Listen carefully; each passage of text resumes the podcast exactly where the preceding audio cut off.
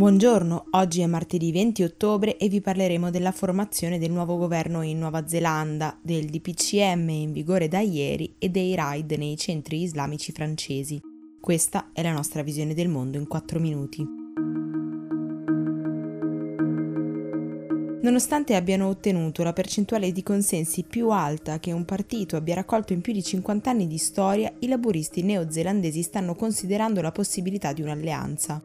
Jacinda Ardern, la premier e leader del gruppo, ha detto che spenderà le prossime due o tre settimane dialogando con le altre forze in campo per capire con chi eventualmente formare un nuovo governo. I candidati più probabili sono i Verdi, che hanno ottenuto 10 seggi in Parlamento e che non sono nuovi alle alleanze strette nel tentativo di spingere le politiche ecologiste, che comunque sono centrali anche nel programma di Ardern. Il 49% di consensi che i neozelandesi hanno accordato ai laburisti non sono soltanto un attestato di stima, ma anche una grande responsabilità. Ardern dovrà guidare il paese attraverso uno dei periodi più difficili della sua storia dal punto di vista economico e sanitario. Molti temono che la leadership giovane che il partito ha selezionato possa rivelarsi inesperta e che le aspettative siano così alte che saranno inevitabilmente deluse. Arden, tuttavia, ha già affrontato il peggior attacco terroristico nella storia della Nuova Zelanda, la più grande epidemia di morbillo dalla fine degli anni 30 e la più grave pandemia nella storia moderna dell'umanità, sempre riuscendo a raccogliere il plauso internazionale e il consenso interno.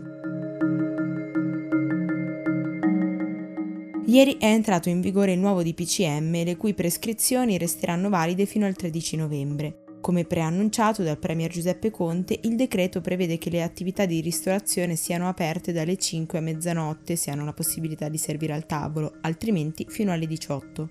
Le scuole resteranno aperte anche se alle elementari si cercherà di favorire ingressi e uscite differenziate, mentre le università dovranno adattarsi a eventuale formazione a distanza. Intanto uno studio condotto dall'Organizzazione Mondiale della Sanità in 30 paesi su 11.000 pazienti sembra suggerire che il medicinale noto come Remdesivir, usato nel Regno Unito e nell'Unione Europea contro i sintomi della Covid-19, non avrebbe l'effetto sperato. Secondo alcuni esperti però lo studio dell'OMS, anche se condotto su un campione molto grande, non è del tutto affidabile a causa di una metodologia traballante e quindi il suo contenuto non è da considerarsi definitivo. Parlando ora di economia, la Cina è per ora il primo paese al mondo a riprendersi dagli effetti della pandemia e potrebbe essere l'unica economia a crescere tra quelle dei paesi del G20.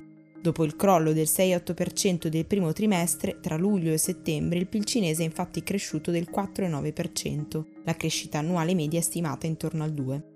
Infine, secondo il ministro della salute del Belgio Frank van der Broeke, il paese ha perso il controllo della situazione epidemiologica e potrebbe presto essere travolto da uno tsunami di nuovi casi.